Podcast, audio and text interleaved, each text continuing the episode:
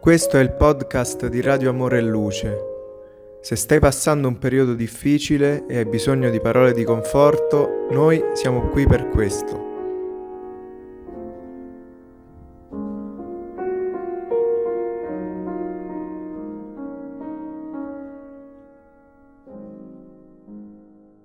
Rinuncia. Seconda parte. Capitolo secondo.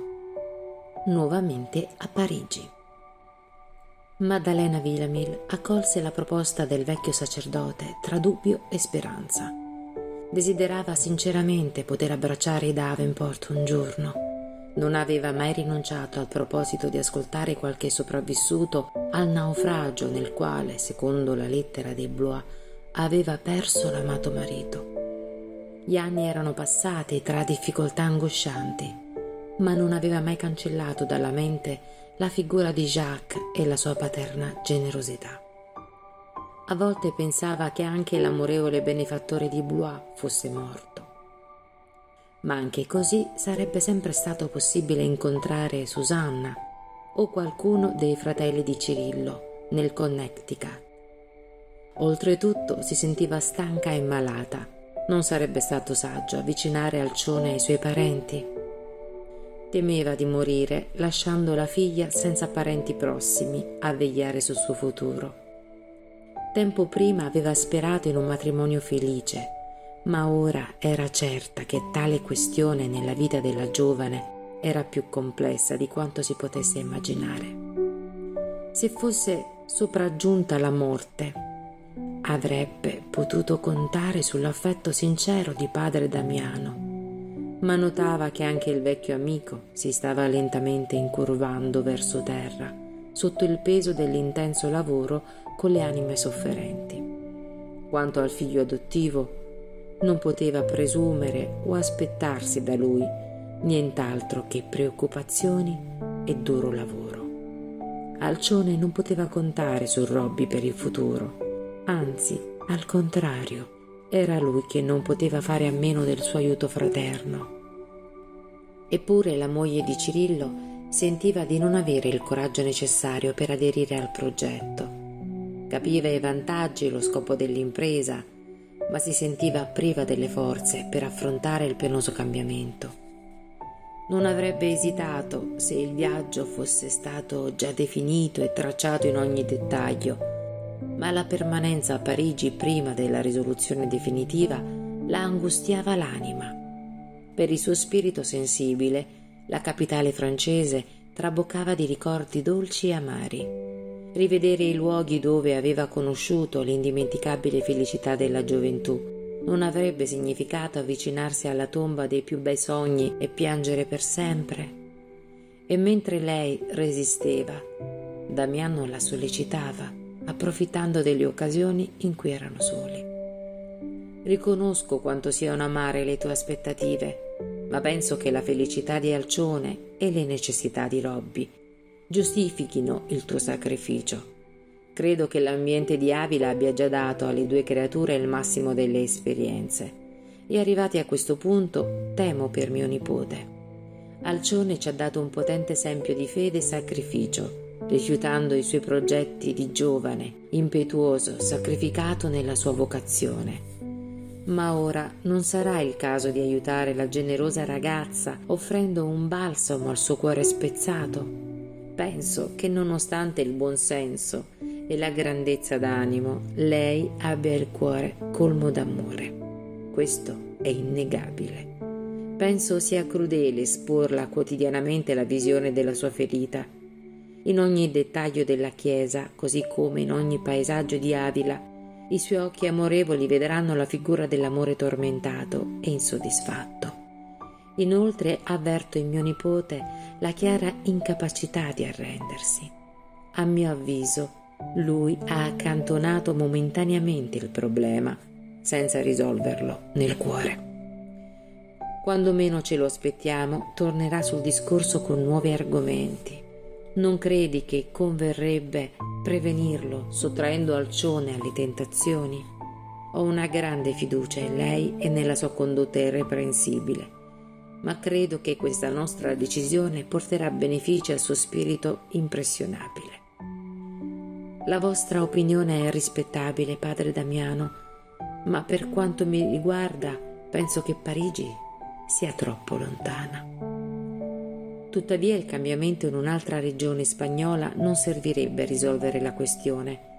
Il rapporto al caso di mio nipote, Carlo troverebbe ogni pretesto per stare con Alcione e per quanto riguarda il viaggio verso il Nord America, sia la Francia che l'Inghilterra offrono più opportunità. Avete ragione, concluse la figlia di don Ignazio, convinta. Allora pensiamoci, concluse l'anziano sacerdote, certi che, per le ferite dell'amore, la distanza è sempre stata un rimedio dagli ottimi risultati. La moglie di Cirillo iniziò a vagliare l'opportunità di quell'iniziativa e comunicò alla figlia i suoi progetti. Alcione esultò di gioia. L'ambiente limitato di Avila feriva il suo cuore. I cattivi commenti la affliggevano. Tuttavia la sua gioia non era solo per questi aspetti, ma riguardava soprattutto la prospettiva di migliorare la salute di sua madre e l'educazione di Robby. Davanti al consenso della giovane, Maddalena acquisì nuovo coraggio. Furono fatti i primi passi con grande sconvolgimento di padre Carlo. Mentre Damiano comunicava a Parigi la decisione di partire, la figlia di don Ignazio vendette la piccola fattoria agli Stigarribias.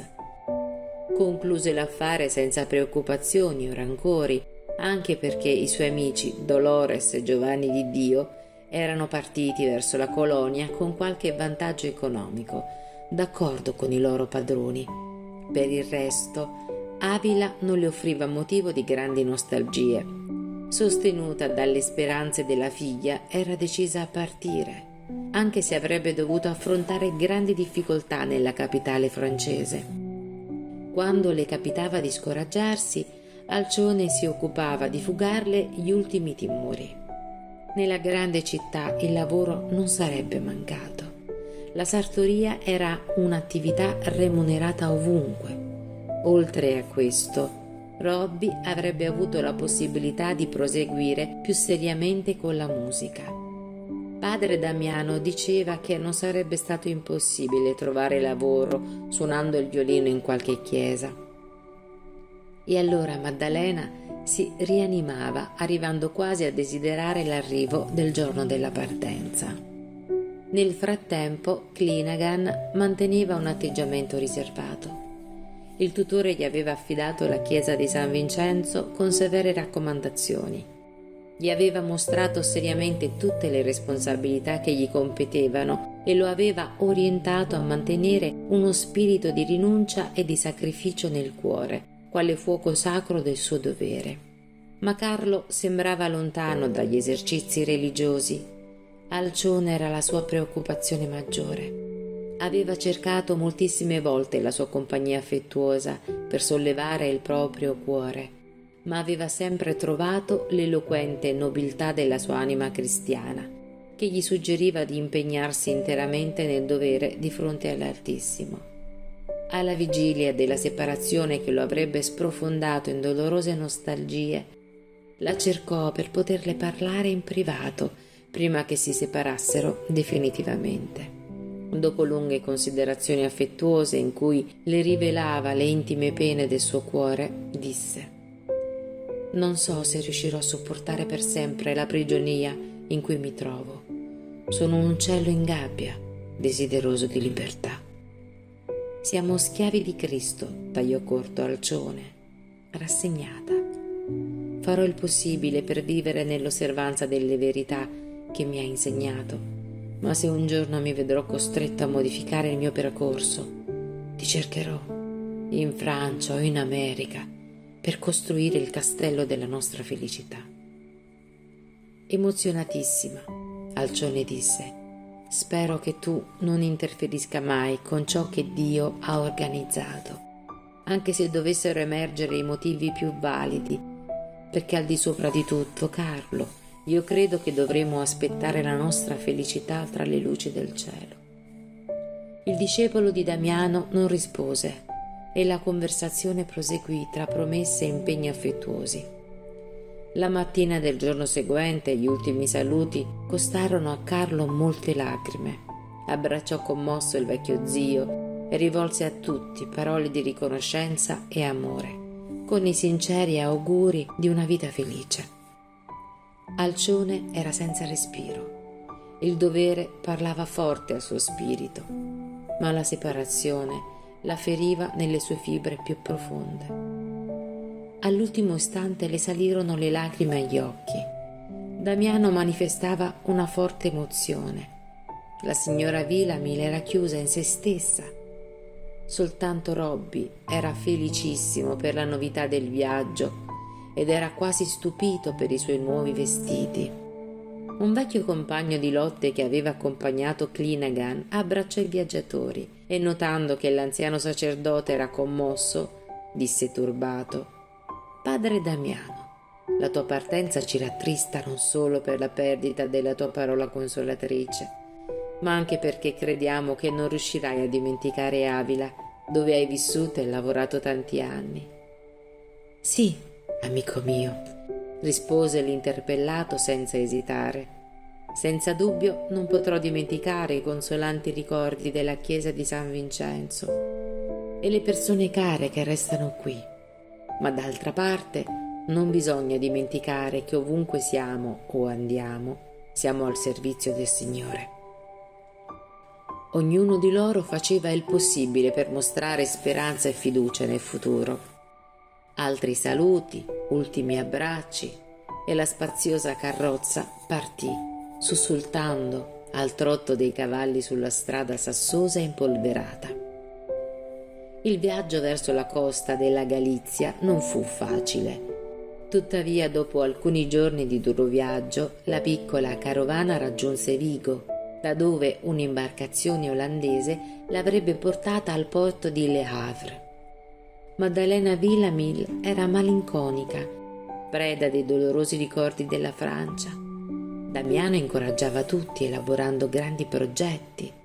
Non sarebbe stato difficile andare da Parigi in America, presto o tardi, e questa promessa alimentava ed esaltava l'ottimismo generale. Per distrarre Alcione e Robby, il vecchio amico descriveva la bellezza dei luoghi più attraenti della capitale francese, parlando con entusiasmo della sontuosità dei templi e delle passeggiate pittoresche lungo le acque della Senna. Maddalena lo ascoltava attenta, individuando i luoghi delle sue gioiose gite in compagnia del marito, e sembrava perdersi in un abisso insondabile di nostalgie dolorose e bei ricordi. Infine giunsero a Parigi, dopo molto tempo, e dopo aver provato i peggiori disagi durante il viaggio. Li aspettava, premuroso, padre Amanzio Maluzek, della confraternita degli Agostini, compagno devoto di Damiano. Secondo le informazioni inviate ad Avila, aveva preparato una modesta casa nel borgo di San Marcel per Maddalena e la sua famiglia, riservando un appartamento nel presbiterio di Saint-Jacques per l'amico di lunga data. Dal calesse in movimento la figlia di Don Ignazio contemplava ammirata le strade e le piazze che conosceva. Luigi XIV regnava ancora e la città mostrava un'amministrazione vigile e attenta. Dopo aver attraversato il borgo di Saint Victor, la vettura entrò in quello di San Marcel e si fermò accanto a una modesta casetta. Scesero tutti e padre Amanzio, estremamente gentile, li fece entrare nell'umile dimora. La figlia di don Ignazio si sentiva enormemente stranita a causa del brusco cambiamento di ambiente. Tuttavia cercò di adattarsi alla nuova situazione, insistette per avere il conto delle spese e ci tenne a pagare tutto, nonostante Damiano e l'amico avessero fatto il possibile per evitarlo. Solo più tardi l'anziano sacerdote si ritirò a Saint-Jacques, quando l'organizzazione di ogni cosa aveva tranquillizzato Maddalena e i suoi. Alcione non poteva nascondere la sorpresa che le causava l'estensione di Parigi con le sue espressioni di vita intensa. Dentro di sé pregava Dio di rafforzare il suo spirito per i compiti che le erano riservati, pronta a svolgere i suoi doveri. La prima necessità dei Vilamil fu soddisfatta dopo due giorni. Padre Amanzio trovò loro un'ottima domestica, una vecchietta indifesa e dotata di nobili sentimenti. Luisa catturò subito le simpatie di Maddalena e di sua figlia. Da molto si sentiva abbandonata. Le famiglie benestanti rifiutavano i servizi degli anziani e così la sua situazione era davvero precaria. Questa circostanza la avvicinò ancora di più alla nuova padrona e diventò un sostegno prezioso per la moglie di Cirillo, che aveva bisogno di incrementare il proprio lavoro per far fronte alle spese di casa. Tuttavia, difficoltà incombenti attendevano la figlia di don Ignazio, che in breve si ritrovò ad affrontare problemi più gravi. Non fece nemmeno in tempo ad uscire di casa per visitare le tombe dei genitori, come tanto desiderava. Il cambiamento di clima aveva riacutizzato la sua malattia ai piedi, tornata acutissima. Per circostanze inspiegabili, anche padre Damiano si era ammalato a casa del collega, a Saint-Jacques.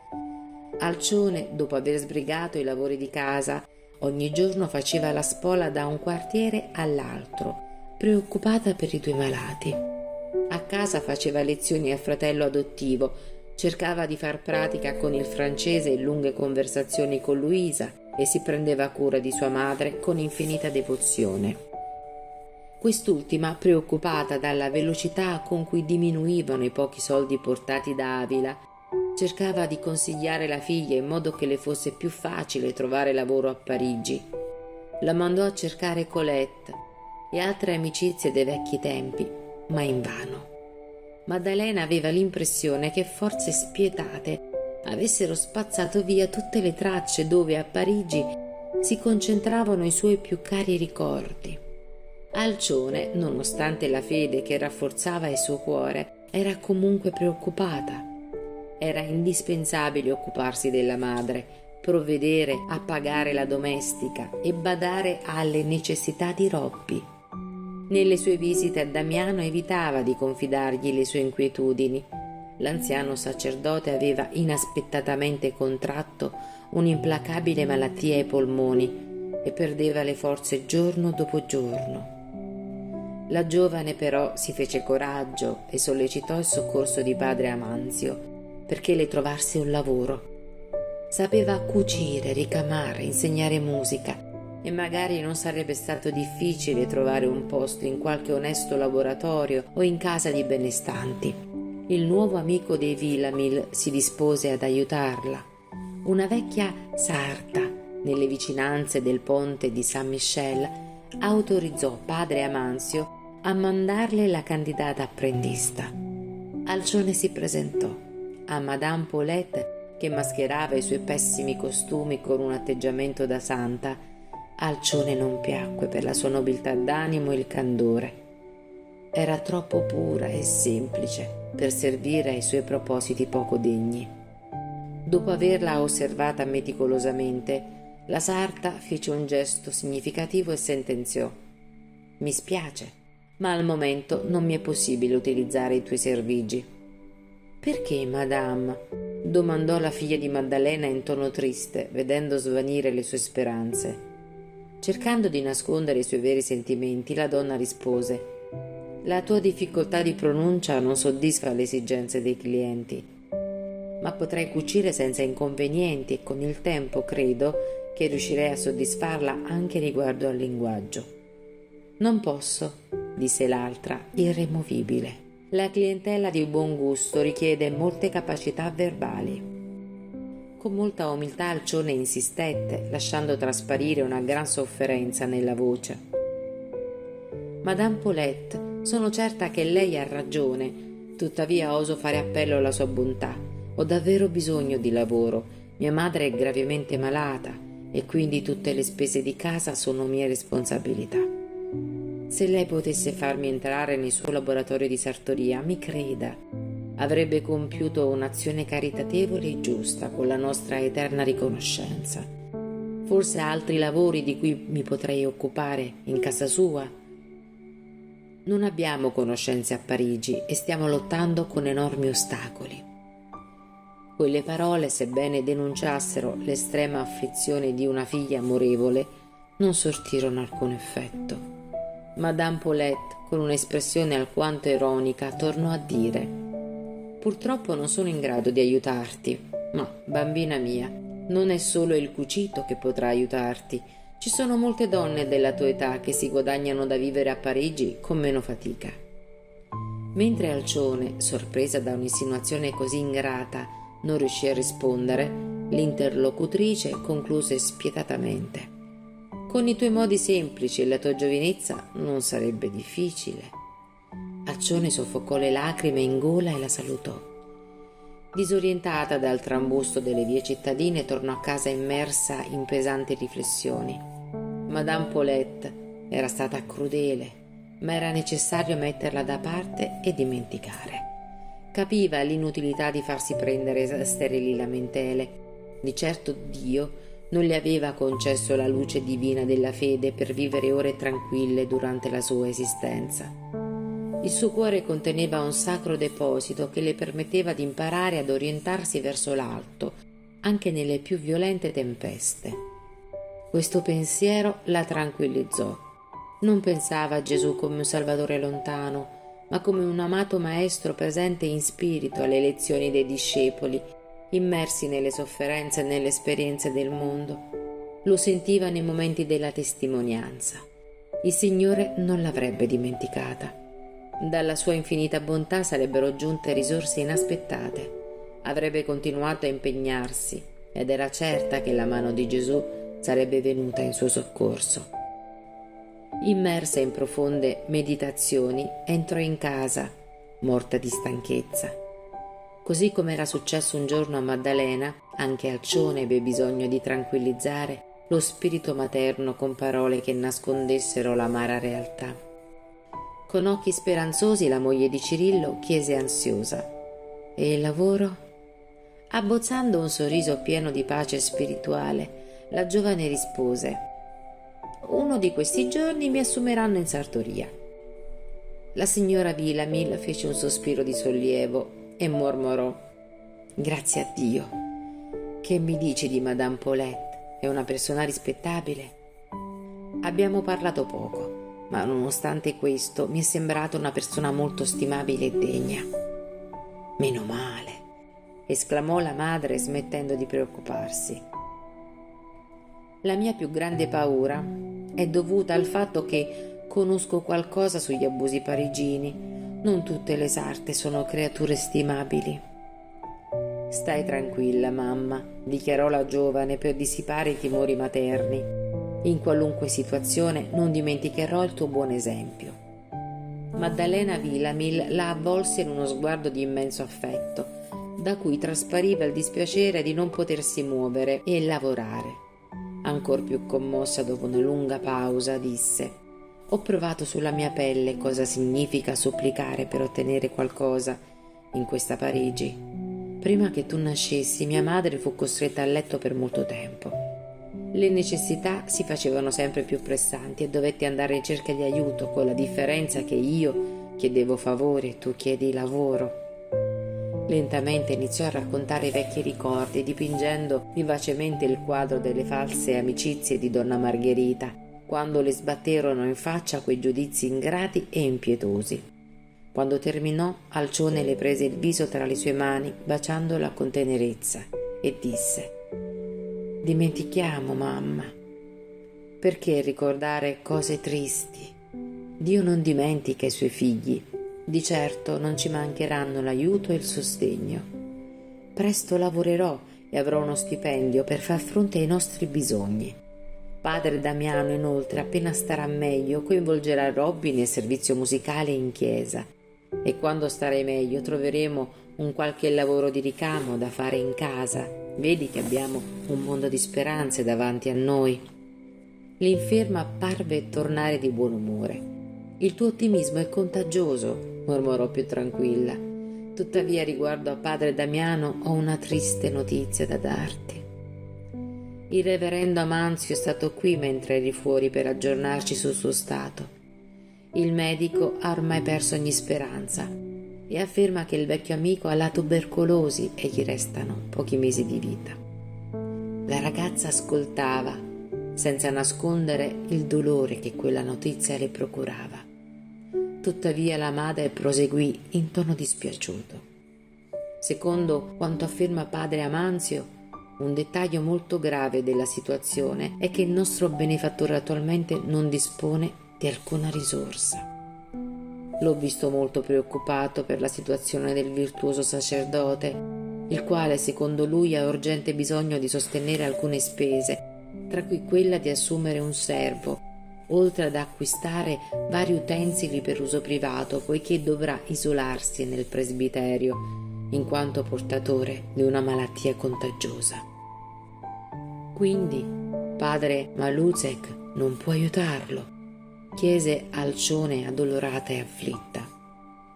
Ho notato che era poco propenso a farlo. E cosa gli avete detto?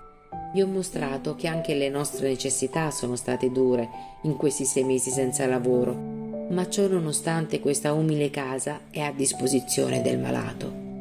La mia affermazione ha alquanto sconcertato il suo spirito pratico Purtroppo io nutro preoccupazioni estremamente fondate. Riusciremo a procurarci il denaro, dichiarò risoluta la giovane. Come? chiese Maddalena assai impressionata. Ci servono come minimo dai 200 ai 300 franchi per poter sistemare il malato in un piccolo padiglione separato. Sono certa che non ci mancherà la somma necessaria, confermò la giovane. Domattina andrò a confortarlo e mi occuperò della questione. Con le nostre attuali tribolazioni, aggiunse Maddalena, credo che il progetto del viaggio in America sia liquidato. Non dire così, mamma. Nelle notti più buie la speranza è un raggio ancora più forte. La conversazione proseguì tra frasi di reciproco conforto. La mattina dopo, nonostante fosse ancora molto preoccupata per l'insuccesso del giorno prima, la giovane arrivò alla stanza del malato prima delle nove. Non vedeva l'amico da tre giorni, lo trovò decisamente stravolto, estremamente pallido e con gli occhi infossati. Spinse delicatamente la porta socchiusa al fine di sorprenderlo Osservò il viso stanco, ma si trattenne dallo scrutare più in dettaglio i suoi lineamenti. In effetti era peggiorato molto. Le sue mani, che reggevano un voluminoso libro di cui stava leggendo attentamente le pagine, sembravano di cera. La respirazione era alquanto accelerata. Alcione represse la propria amarezza, dominò l'emozione ed esclamò con un sorriso: State leggendo la Bibbia? Damiano fece un gesto di grande gioia e la salutò con tenerezza. Lei lo abbracciò e togliendogli il libro dalle mani cercò di capire quali pensieri lo preoccupassero in quel momento. Erano le esortazioni dell'ecclesiaste. Per ogni cosa c'è un tempo fissato, sì, un tempo per ogni faccenda sotto i cieli, un tempo per nascere e un tempo per morire. Non sono d'accordo, mormorò sollecita, che voi, malato come siete, vi mettiate a leggere queste cose tristi. Il sacerdote abbozzò un sorriso costernato e disse A tua madre, Alcione, forse non avrei il coraggio di parlare con franchezza della mia situazione. Lei è troppo sensibile e ha già sofferto molto. Non sarebbe ragionevole aumentare le sue angosce. Ecco perché debbo sfogarmi con te, nonostante la tua giovane età. So già che questa mia malattia è incurabile e non posso fare a meno di concludere che per me l'ora della partenza è vicina. Fortifichiamoci quindi in Gesù, perché, come ci dice la Bibbia, anche la carne è un vento che passa e noi siamo figli dell'eternità. La giovane lo ascoltava commossa, con gli occhi colmi di lacrime. Sin dall'infanzia era stata abituata a trovare nell'affetto di Damiano i migliori stimoli di coraggio per le battaglie della vita. Lo stimava come un padre. Istintivamente ricordo il tempo delle energiche prediche evangeliche ad Avila. Nessuno avrebbe detto che quell'uomo robusto, penetrante ed emozionante, con la sua parola schietta, sarebbe arrivato a quello stato di miseria organica. I suoi occhi lucidi denunciavano il coraggio e la serenità di sempre, ma l'espressione generale mostrava un'enorme astenia. Avrebbe voluto rispondere e consolarlo con parole incoraggianti, ma non le venne in mente nulla. Un nodo alla gola le toglieva la voce. La sincerità del vecchio sacerdote aveva disarmato il suo spirito amorevole. Impossibile trovare parole che eludessero la gravità della situazione, quando lo stesso Damiano si sentiva calmo e rassegnato. Notando la confusione di Alcione, il religioso proseguì. Non parliamo di me, Alcione. Dimmi invece il risultato del colloquio di ieri. Sei riuscita a trovare lavoro? La povera ragazza fece un gesto triste, si sentì in dovere di parlare con franchezza al grande amico della sua infanzia. Terminata l'amara esposizione, il sacerdote commentò. Immagino quanto avrei sofferto in questo contatto diretto con la sporcizia umana, ma non soffrire per questo. Ringrazia Dio per averti mostrato Madame Paulette esattamente com'è prima di aver preso qualsiasi impegno, perché quando ci compromettiamo con il male, anche se innocentemente, troviamo grandi difficoltà nel liberarci dai suoi odiosi legami. Nel tuo caso, quindi, dobbiamo stimare l'elemosina di una santa lezione perché a volte in ciò che classifichiamo come cattiveria e ingratitudine del mondo può esserci un aiuto divino in nostra stessa difesa. La giovane asciugò le lacrime e sorrise, annuendo. Il lavoro onesto non manca, proseguì paterno il religioso. Abbiamo altri amici a Parigi. Attendo la visita di un collega a cui chiederò di interessarsi a te Padre Guglielmo è un compagno di lotta che ha conosciuto Carlo e sua madre mentre erano ancora in Irlanda. Sono sicuro che ci aiuterà. La giovane, notando la sua preoccupazione sincera, cercò di deviare il discorso e vedendolo scalzo domandò Dov'è la maglia di lana? Non potete stare così. Lui rispose e la informò L'ho messa in valigia. Perché? insistette lei stupita. Credo che la prossima settimana mi ritirerò nel padiglione degli indigenti alla misericordia o nella casa dei poveri a San Ladre. Non può essere, esclamò la figlia di Cirillo afflitta. Non sono d'accordo sul fatto che voi veniate relegato in una casa religiosa come un indigente. Noi siamo ancora qui.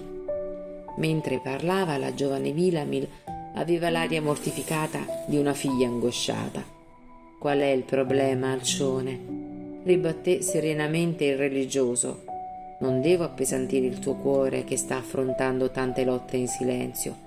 Inoltre, non sarà forse utile che io vada a stare in una pia istituzione. Adesso non posso più occuparmi degli impegni ecclesiastici, ma là tra i bisognosi forse troverò qualcosa da fare, qualche servizio nei sermoni evangelici ai più sventurati.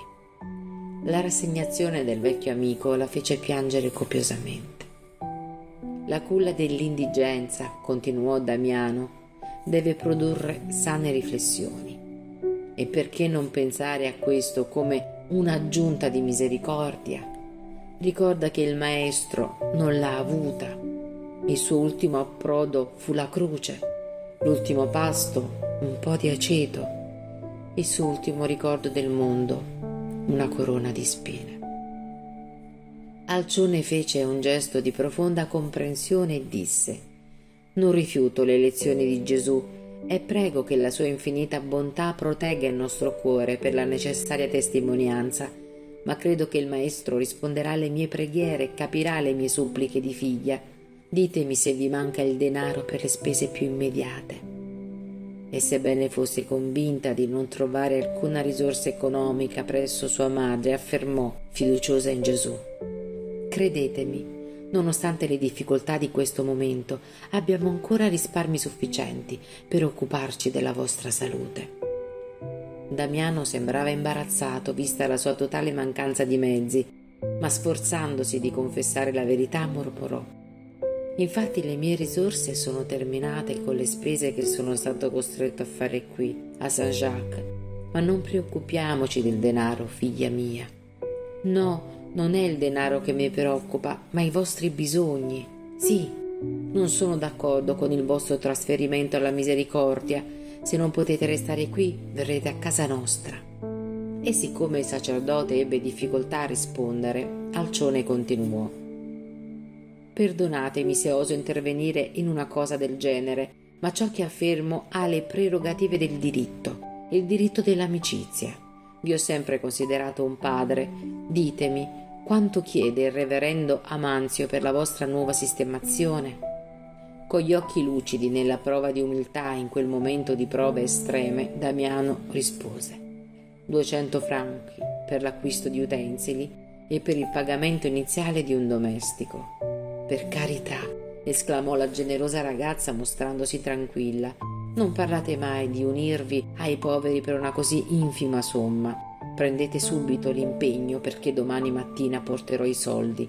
Ne abbiamo molti di più a casa e non ne abbiamo bisogno. Il vecchio amico le rivolse uno sguardo riconoscente. Si scambiarono idee e consolazioni per qualche minuto ancora. Lei promise di tornare dopo due giorni e il vecchio sacerdote le disse che sperava nella prossima visita di padre Guglielmo, che certamente non gli avrebbe fatto mancare l'aiuto necessario. Alcione lo salutò mostrandosi sollevata, ma appena arrivata in strada fu presa da un'immensa preoccupazione. Dove poteva trovare 200 franchi per aiutare l'amico malato? Cercava di escogitare un modo per mantenere la promessa, ma invano.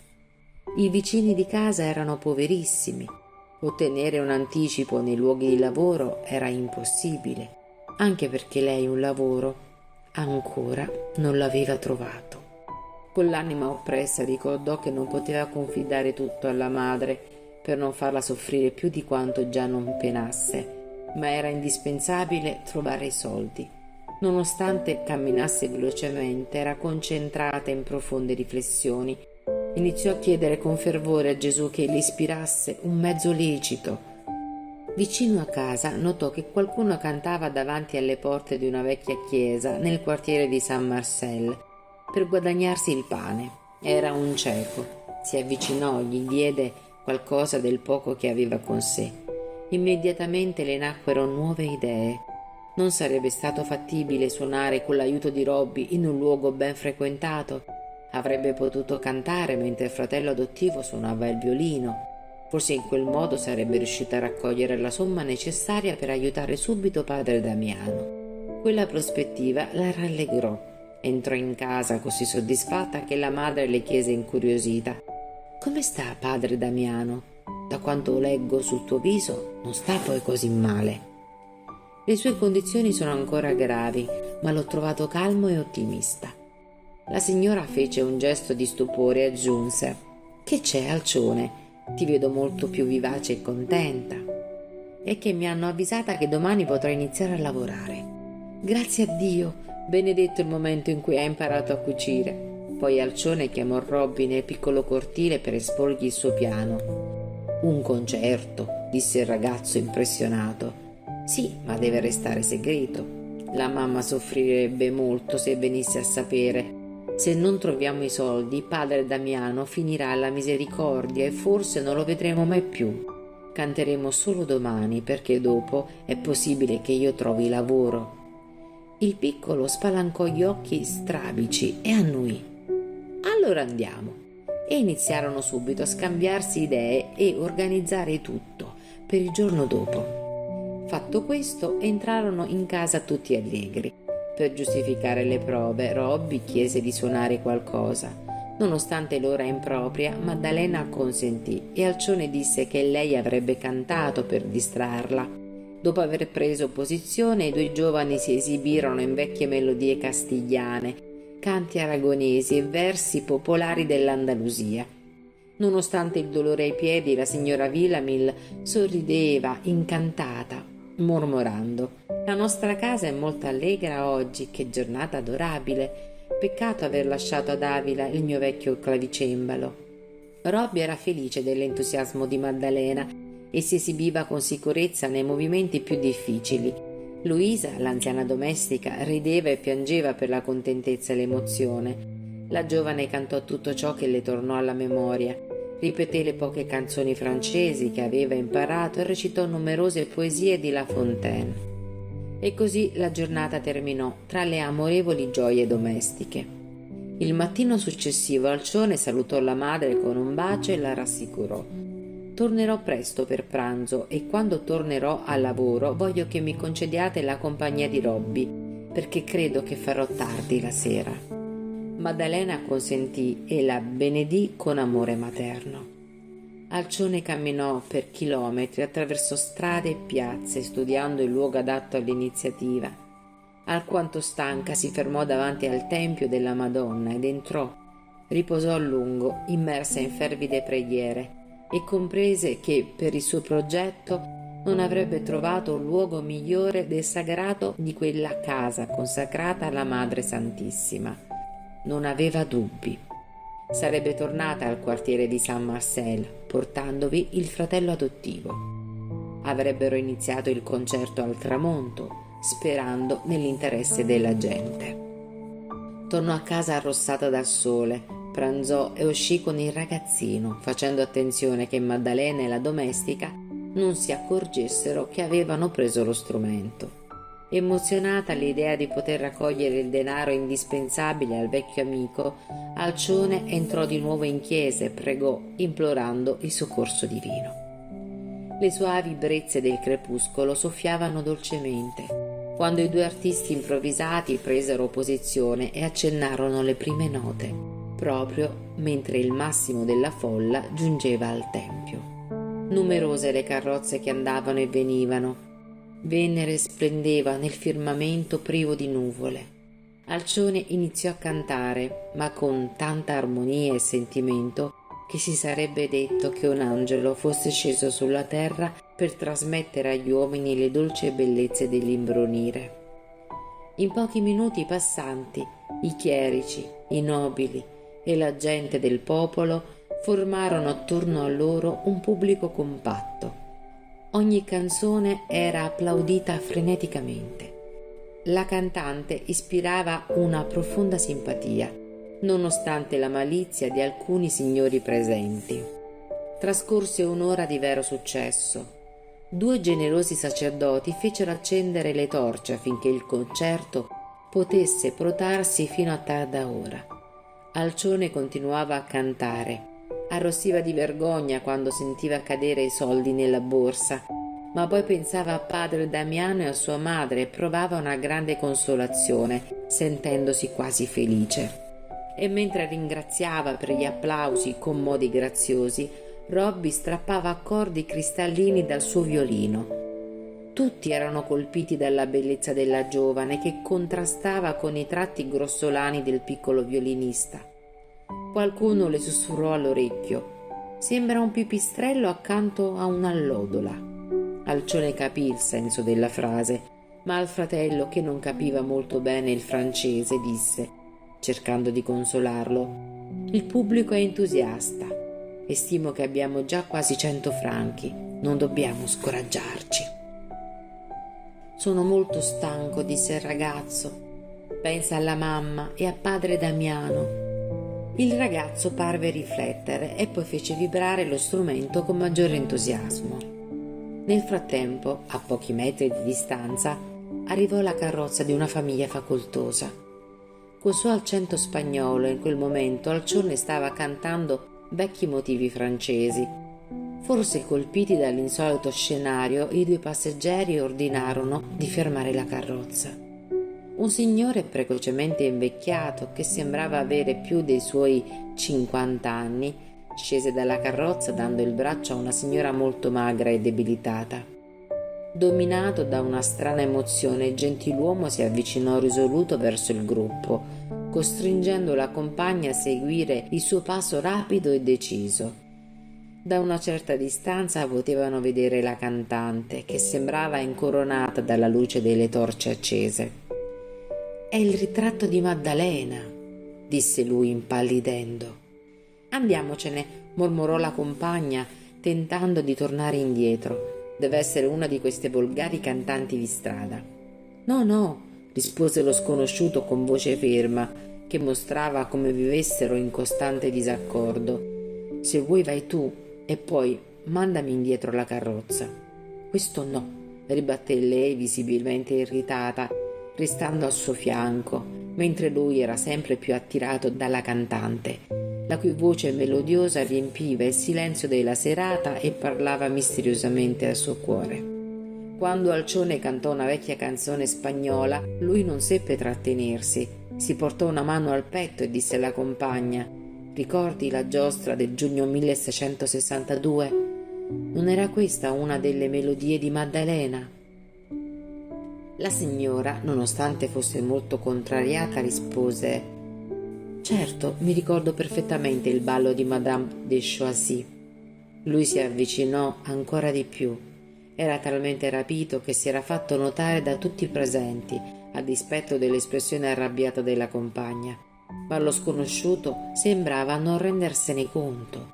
Abbandonato alla contemplazione della cantante, si lasciava avvolgere dal soave magnetismo della sua personalità, dimenticando tutto il resto.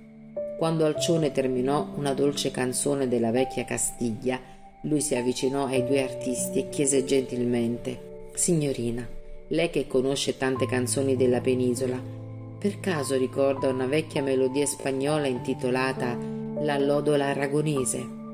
Perfettamente, se volete ve la posso cantare. Sarà per me un immenso piacere. Alcione disse al fratello adottivo come suonare le prime note. Non me la ricordo bene, precisò il violinista. Dai, Robby, come sarebbe a dire? È tra le prime melodie che la mamma ti ha insegnato. Il ragazzino fece un grosso sforzo mentale e concluse. Sì, sì, mi è tornata in mente. Alcuni movimenti armoniosi scandirono l'inizio di quel brano di ineffabile bellezza e dopo qualche istante la voce limpida e vellutata della giovane si fece sentire nel religioso silenzio del numeroso pubblico. Obbedendo forse a segreti impulsi del cuore, Alcione imprimeva su ogni accordo un nuovo incanto spirituale. Sembrava il debole cinguettio di un uccello abbandonato nella vastità della notte.